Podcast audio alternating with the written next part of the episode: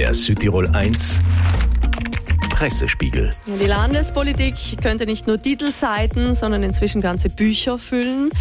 Heute das nächste wenig rühmliche Kapitel. Unser Redaktionsleiter Daniel Reiner. Guten Morgen. Die Bannenshow nennt die neue Südtiroler Tageszeitung die Abläufe gestern rund um die Wahl der Landesregierung. Ein Punkt hier zum Beispiel, wie sich Andreas Leiter-Reber bereits aus der Mehrheit verabschiedet habe.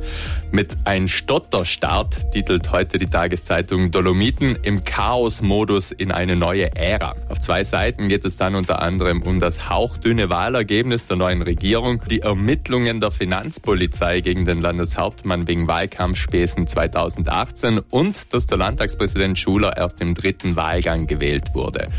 Auf Rhein News Idee ein Interview mit Philipp Achammer. Das ist so nicht akzeptabel. Das Zitat in der Überschrift gemeint sei eben, dass die Mehrheit bei der Wahl zum Landtagspräsidenten und zur Regierung nicht zusammengehalten habe. Ja, recht stabil hingegen unsere Wirtschaft. Südtirols Wirtschaft unerschütterlich, die große Überschrift der Südtiroler Wirtschaftszeitung. Während Deutschland in einer Rezession stecke und sich Italien irgendwie durchkämpfe, stehe Südtirols Wirtschaft erstaunlich stabil da.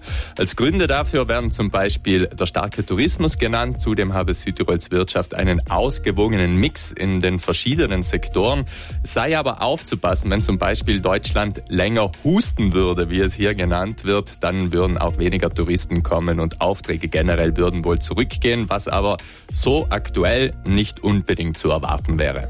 Schwenk damit nach Katalonien. Die Hitzewelle mit bis zu 30 Grad dort, wie wir seit Tagen hören, hat jetzt drastische Folgen für die Bevölkerung. Katalonien ruft Wassernotstand aus, lesen wir zum Beispiel auf tagesschau.de. Es sei aktuell die schlimmste Dürre seit 100 Jahren, also solange es überhaupt Wetteraufzeichnungen gibt. Die Stauseen seien aktuell nur noch bis zu 16 Prozent gefüllt.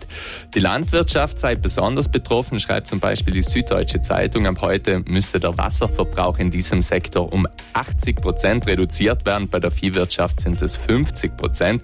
Ein Foto von einem ausgetrockneten Stausee ist zu sehen mit einem dreckigen kleinen Boot ganz armselig am Grund liegen im so von der Hitze aufgebröckelten Matsch. Ja, Redaktionsleiter Daniel Reiner, damit Sie sich das Klicken und Blättern frühmorgens ersparen. Der Südtirol 1 Pressespiegel.